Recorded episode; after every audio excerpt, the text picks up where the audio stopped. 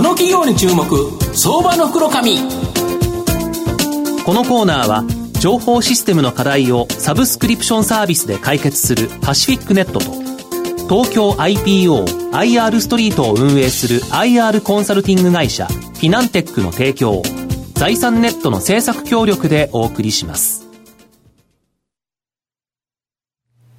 ここからは、相場の福の神、財産ネット企業調査部長、藤本信一さんとともにお送りいたします。藤本さん、こんにちは。毎度、相場の福の神こと藤本でございます。よろしくお願いします。ましておめでとうございます。よろしくお願いします。まあ、令和2年、マーケット大発会、ドスンからスタートして、買えばよかったじゃんの翌日という感じですが、今日もですね、やはり2020年、初っ端の銘柄、期待できる銘柄をご紹介したいと思うんですが、えー、今日ご紹介させていただきますのが、証券コード2186、東証ジャスタック上場、ソーバル代表取締役社長の社長、C、社長兼 CEO のシーズ、えー、淳さんにお越しいただいています。シーズ社長、よろしくお願いします。よろしくお願いいたします。よろしくお願いします。よろしくお願いいたします。ソーバルは東証ジャスタックに上場してまして、現在株価1290円、1単位13万円弱で買えるという形になります。東京都品川区の大崎駅近くにですね、本社を置くソーバル社は、えー、国内でもですね、有数の組み込み開発、こちらのですね、まあ、独立系企業という形になります。あの、社長、御社は独立系のシステム会社で37年のですね、歴史がある会社なんですが、創業当初はほとんどですね、キャノングループのシステム関連の仕事、これをされてたとか。そうですね、あの従来、もうキャノン様からもうずっと、はい、あのお仕事をいただいて、えー、育ての親と言ってもおかしくないくらい、キャノン様から、うん、あのいろいろなお仕事をいただいているような状況となっておりました。ただですね、やはり一社依存というところが、うんうん、あ企業としてもよろしくないということもありまして、うんうん、まあ、キャノン様以外の各種メーカー様とのお取引も今、拡大している最中でございます。なるほど、今、キャノンの比率さんはどれぐらいあるんですか、はい、今はですね、えー、約40%弱ぐらいまで。もう6割以上は、まあ、あの、他のお客様という形で、はい、特にキャノンだと、このカメラとか複合機とかプリンターとか、はい、このデジタル化の関連の会社の機器が多いかと思うんですけど、はい、やっぱりそのあたりに強みがあるんですか？そうですね。やはり我々、組み込みという、うん、ソフトウェアの中では若干、うん、あの、分かりにくい業務を行っておりますけれども、うん、そういったところで、えー、当社の技術の強みというか、そういったところがお客様から評価されているのではないかというふうに思っております。御社は最初にキャノンさんと付き合った時って、キャノンさん自体もそれほど大きくなかったですよね。今は世界のあのキャノンですけど。そうですね。やはり、あの、キャノン様が、あの、各種、えー、カメラですとか、プリンター、それがデジタル化という形で、え技術革新が進んでまいりました。その、我々は技術力を一助とさせていただいて、共に成長させていただいたということになっております。なるほど。あと、御社はこの組み込み開発に圧倒的な強みを持ってるんですが、今後 5G が進み、まあ、もっとですね、ものとネットがつながる、この IoT 機器が、まあ、爆発的な増加ソース。がすると。そうすると、やっぱりこの組み込み開発って、さらに増えるということですか？そうですね。やはり、あの、我々としての強みが、やはりそこにありますので、うん、一般的なソフト会社も数万件あると言われておりますけれども、うん、そういった一般的なソフト、うん、開発の会社とは、あ若干色合いが違う組み込みというところで、参入消費がなかなか高い、えーソフトウェアといっても、ね、なかなか難しい業界この組み込み開発に強いソフト会社というのは、はい、やっぱここにかなり強い会社が数少なくっていう形ですもんね。そうですね、かなり、あの、うん、いわゆる一般的なソフトウェアは独自で、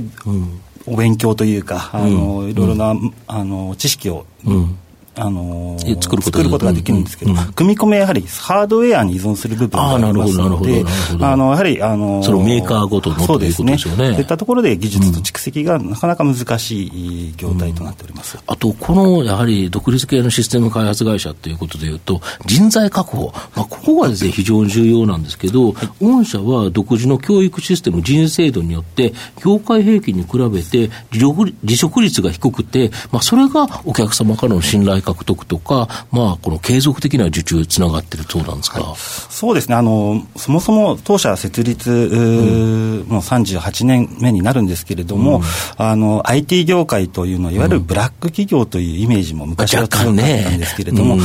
うん、設立の当初から当社といたしましては、うん、従業員を大切にしようというところが、あの企業の根底にございます。そういったところから従業員、これが企業の宝ということを認識しておりますので、まあ、そういったところで、えー今流行りのライフワークバランスというところをね、三、十、数年前から実施していたというところがあります。それによってですね、あの、社員の定着率も高くなっておりまして、最終的にはそれがお客様からの信頼にもつながっているのかなというふうに、えー、認識しております。あとあれですよね、社員のロイヤリティの高さっていうのは、はい、持ち株会が大株主なんですよね。そうですね。あのー、やはり我々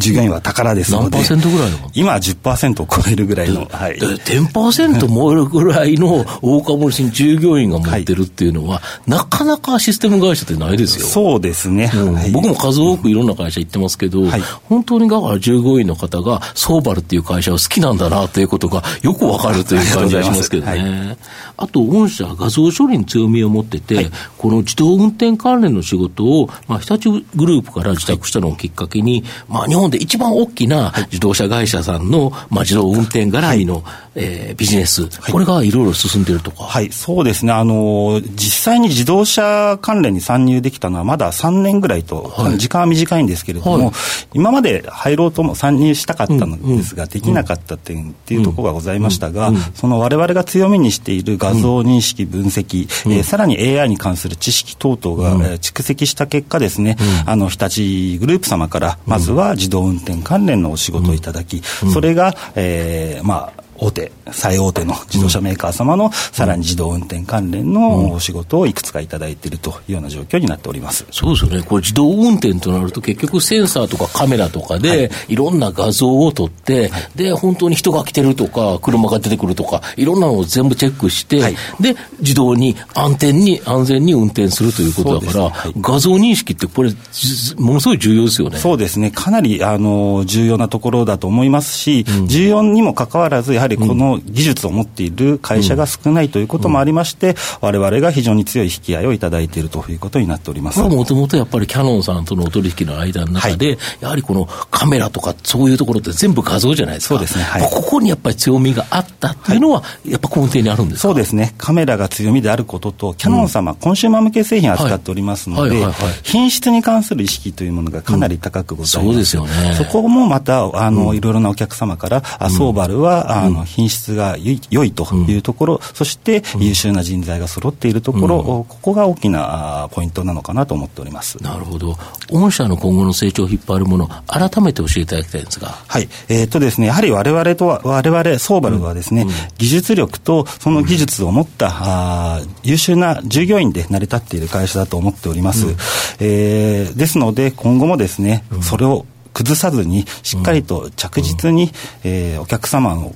ことを思って、さらに、うんえー、我々、えー、経営陣としましては、うん、従業員を大切にして、うん。良い会社を作っていきたいなというふうに思っております。またですね、あの、新規技術、技術えー、AI ですとか、うん、先ほど申し上げました、あの、自動運転関連、はい、そういったあ技術で社会に貢献するという社税のもとに、えー、今後ですね、えー、販路拡大を広げていきたいというふうに思っております。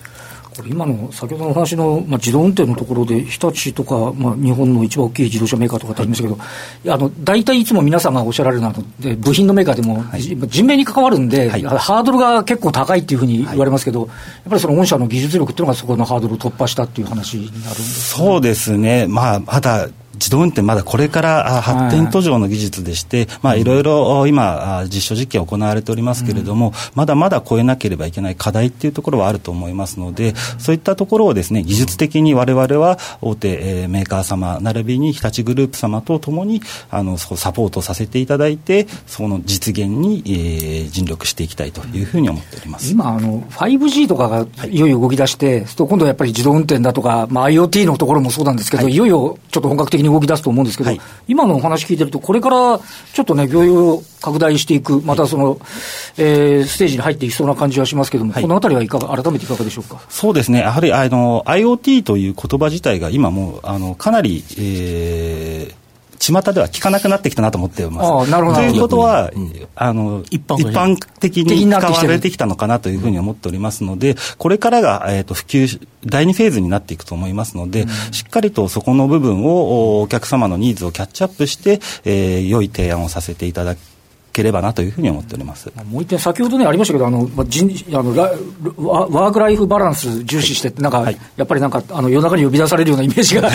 あるようです。けど、それはまあ、あの